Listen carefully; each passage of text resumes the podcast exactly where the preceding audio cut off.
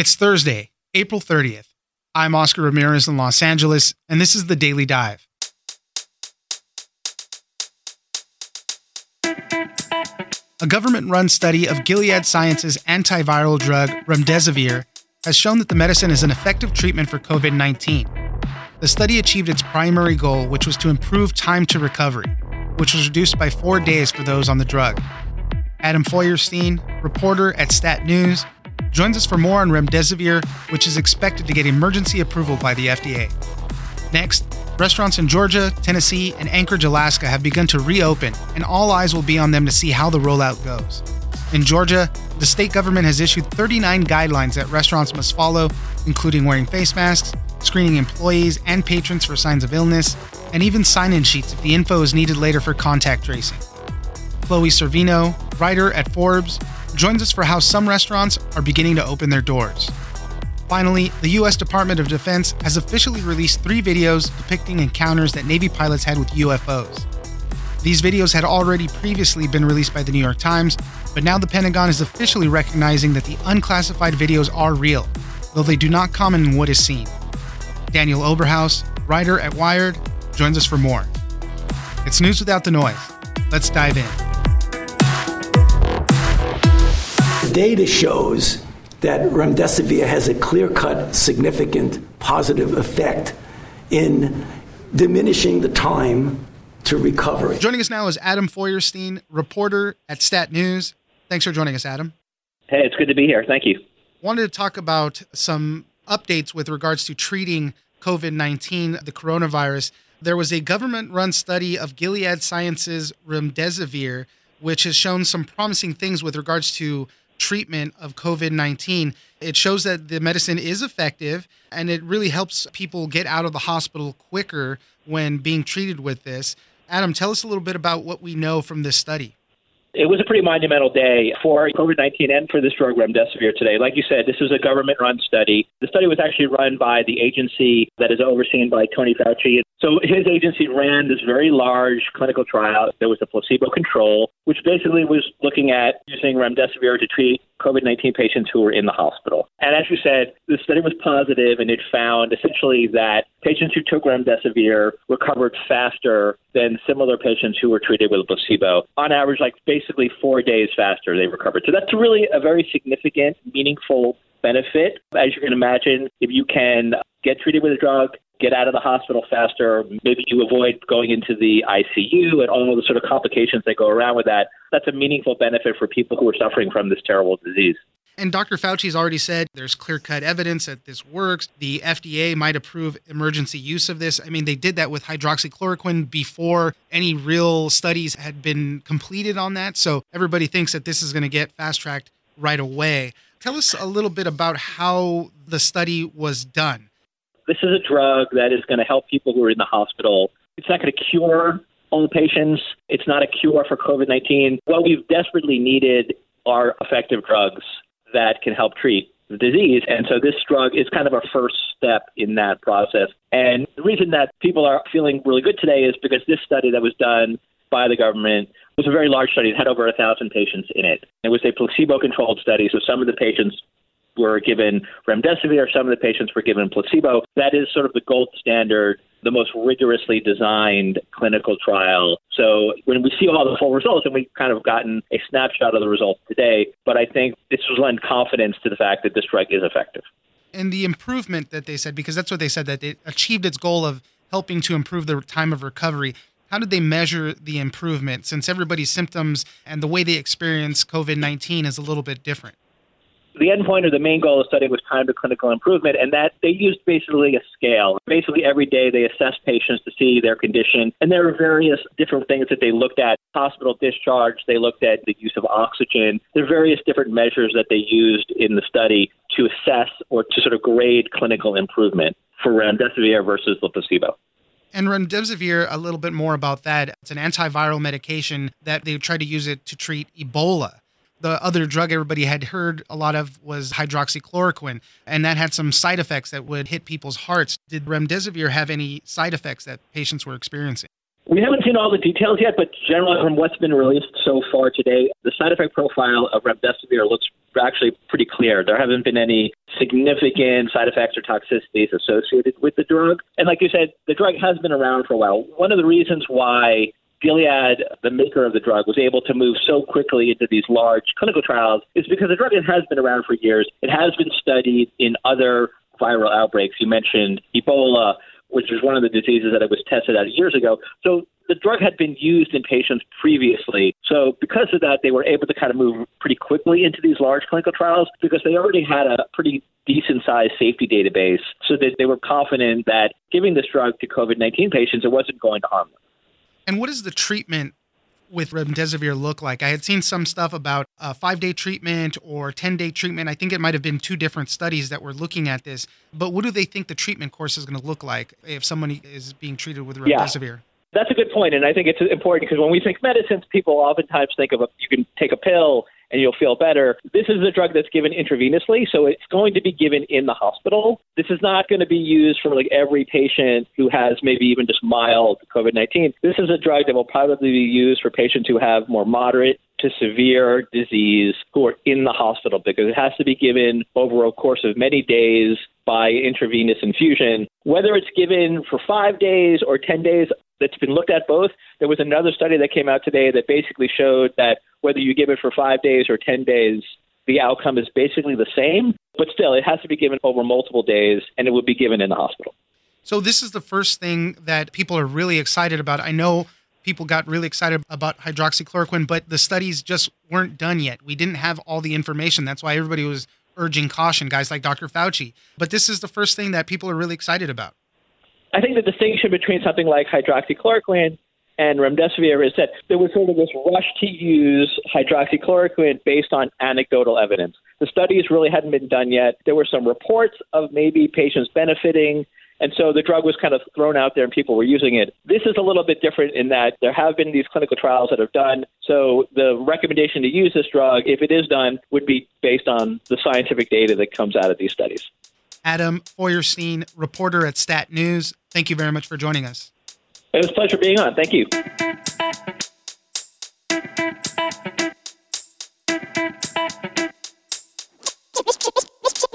After he made that announcement, um, I got with my team. My team has been suffering. Um, they've been out of work. They're not getting any assistance. Um, no, no unemployment. No stimulus money for for the business. And um, these are real people with real problems, and they have to put food on their table. Joining us now is Chloe Sorvino, writer at Forbes. Thanks for joining us, Chloe. Thank you so much for having me all eyes right now are on Georgia, Tennessee, and Alaska, even as they're starting to reopen restaurants. It hasn't gone so smoothly just yet. A lot of people really aren't turning out just yet, and a lot of restaurants even aren't opening. But there are a few that are out there that are starting to get the ball rolling. But I think you noted in your article, someone said this is kind of a dress rehearsal for the rest of the nation. Everybody's looking to see how they're doing it, to see if it's the right way or if they can improve on it, or God forbid, if some more outbreaks occur, then they might have to start shutting things down. So, Chloe, tell us a little bit about how it went. Let's start off in Georgia, how it started going there. I think some workers are scared still. I think some Georgians are coming out, though, to support their restaurants that have been opened. I've focused much of my reporting on what Waffle House has been doing because they play such an interesting role in Georgia and Georgia politics. It's this beloved cult following diner chain, 24 hours. It has this rowdy at night environment, but it also has this reputation of opening up really quickly after a crisis or after a disaster. And the chain's been headquartered there for 65 years, and the longtime kind of patriarch of the family that owns the chain, Joe Rogers Jr., was actually one of the, from what I understand, the only restaurant representative on the 20 person committee that Governor Brian Kemp was using to create the guidelines to reopen. And in an extensive interview with me, Joe talked a lot about how it was so serious. He was pushing from this from March to reopen. And I think you're seeing that and what's been happening and how this, this opening happened more quickly than some restaurant owners or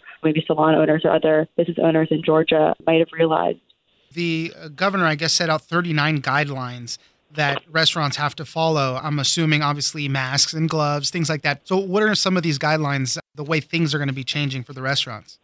Salad bars aren't going to really exist in a post corona world. Neither will buffets. In Georgia, these guidelines are being decided state by state. So in Georgia, they're doing a per capita limit by per square foot for each restaurant. So I believe only 10 patrons per 500 square feet in the dining room. There's going to be no self service anymore. So you can't pour your own drink. You can't put your ketchup on your hot dog anymore. They're going to be encouraging anything even as small as having silverware rolled in a napkin beforehand, not presetting tables. These are going to be very, very specific things. But, you know, I have to say, there are a fair amount of experts that say, you know, these guidelines don't go far enough. And are questioning how safe this will continue to be in each situation.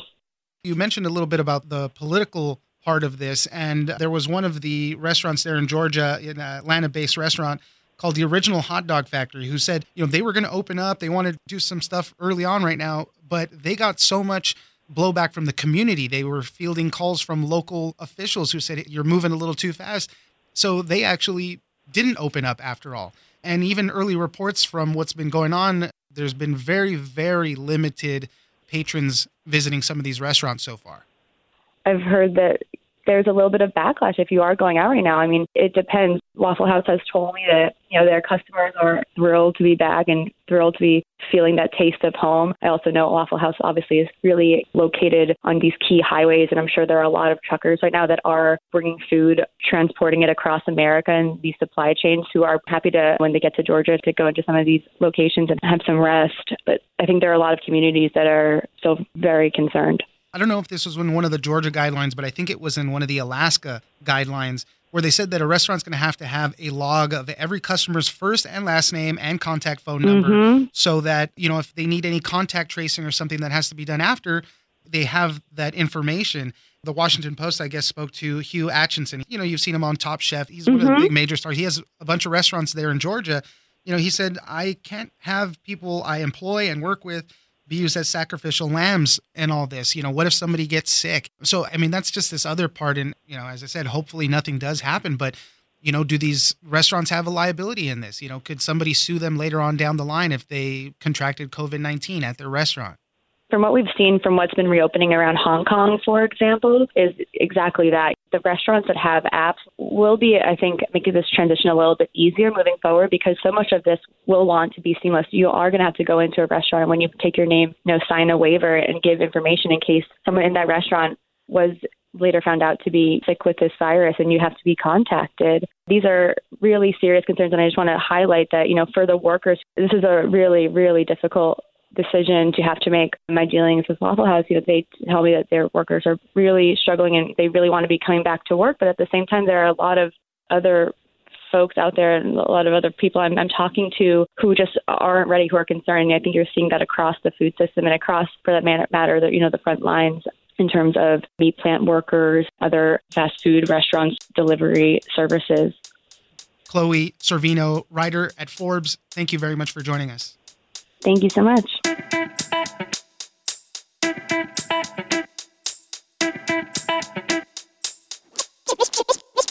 There was three videos in total, one of the Nimitz encounter in 2004 and two others of a encounter in 2015.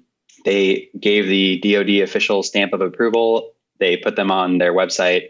So basically, they authorized the release of these videos. Joining us now is Daniel Oberhaus, writer at Wired. Thanks for joining us, Daniel. Thank you for having me. We've talked a lot on the podcast about the Nimitz UFO encounter and the video that has been released by it. I think the New York Times released this video back in 2017. We've talked about some of the witnesses and how they experienced this also. But there's just an update. There's always something going on specifically with this. And for those that don't remember, this is military footage that shows this kind of tic tac shaped UFO flying around in crazy patterns and whatnot. It's gotten a lot of traction over the years. But on Monday, the U.S. Department of Defense officially released three videos depicting these encounters between the Navy pilots and this unidentified aerial phenomenon, as they call it now. Daniel, tell us a little bit about it. And what does this all mean now? Sure. There's been a lot of inaccurate information about what actually happened on Monday. So all that really happened was the Department of Defense took these videos that we've all seen. There was three videos in total, one of the Nimitz encounter in 2004 and two others of a encounter in 2015. They gave the DoD official stamp of approval. They put them on their website. So basically, they authorized the release of these videos. What that means is it doesn't mean they were declassified. These videos were never under any sort of national security restrictions or anything like that. It's just the DoD formally releasing these videos that everyone has already seen. So it's not them saying aliens exist or anything like that. It's just kind of a formal process of releasing these videos into the public. What the Department of Defense said also is that they were never really classified in a sense. They didn't have to be declassified. It was always kind of an unclassified setting. And I know there's a lot of nuance to the different wording and all, but basically they said that whatever was in these videos never was really something that had to be top secret classified, something like that. There's a bit of confusion about that because the To the Stars Academy, this company run by the Blink 182 singer Tom DeLonge, they got the videos at the same time as the New York Times released the videos back in 2017. And they claimed to have all this paperwork showing chain of custody that these videos had been approved for release within the DoD, that they had been declassified, which, as far as I can tell, isn't actually correct. They haven't shown me the paperwork. I got in contact with their government liaison yesterday, and they doubled down on what they were saying. But according to the DoD's release yesterday, these videos were unclassified, and I followed up with a spokesperson there who confirmed that they had never been classified. And so this is really the first time they've been authorized for release. So whatever happened in 2017, the DoD considers an unauthorized leak of these videos. So it is a big deal in the sense that the DoD is finally saying, hey, you can have these videos now, even though we already did. What I did think was interesting, though, is that the DoD official who I spoke with said that these videos, although they themselves are not classified, they were used in classified investigations. I know that they put out a statement, but are they released without comment, so to speak, in the sense that they just don't say what it is? Obviously, we've heard the descriptions of it, the tic tac shaped thing flying around doing these crazy maneuvers that nothing else can do. And I guess even there's some audio of the pilots or whoever's watching the video going, Whoa, this is crazy, you know, with some expletives in there and all. But do they just basically just say, Hey, we're giving you the video and we're really not saying much else? The official line as of Monday is that this object is unidentified. They say they don't know what it is. Depending on your level of skepticism, maybe you believe them, maybe you don't. But as of right now, no one actually knows what's in this video. It is still very much a mystery. So, just kind of bottom line this whole thing for us, because this has been out there for a long time. And obviously, if you're a believer in aliens and UFOs, things like that, this is just more fuel for you. But where do we land on this? Because we've talked about this for so much now. I think the bottom line is that this is still very much an open question as to what we're seeing. There's obviously a lot of speculation that this might be extraterrestrial craft, that it could be uh, advanced foreign aircraft, or it could just be something as mundane as a radar anomaly. So it's still up for debate. As of right now, there's really no new information. This release was kind of a government doing government stuff, giving its official approval. So hopefully, I think the bottom line is that this will hopefully inspire more people to take interest in this and maybe treat it a little bit more seriously. There's no longer a question of whether or not these videos are authentic. And hopefully, it leads to more disclosure of unidentified aerial phenomena in the future. The videos are short, but it is fun mm. to hear the reactions from the Navy pilots, whoever's on that audio right there, kind of their surprise to what's going on. I mean, these are guys that I've gone through all the training. They're obviously at high levels if they're flying these planes and following these things. And even beyond that, the operators behind the scenes, even they're really shocked about what they're seeing. So, I mean, that's another kind of fun element to these videos. I totally agree. And hearing them express such surprise at this, there was follow-ups by the New York Times. One of the pilots went on record saying that they saw one of these things with their own eyes. I, you know, I will add the caveat that I've had the opportunity to speak with flight surgeons who have spent a lot of time in military aircraft, these really high performance jets. And based on my conversations with them, it's not that uncommon for pilots to have hallucinations, which is a little bit scary uh, in itself. But just because of, you know, you're going so fast, you don't have great peripheral vision. Pilots see things that they can't explain all the time. If you're of the extraterrestrial exists mindset, you might say that they're just more likely to see them because they're up in the air. But there's a lot of other factors that come into play in terms of how pilots deal with strange things going on with their vision. Daniel Oberhaus, writer at Wired, thank you very much for joining us. Uh, thank you very much.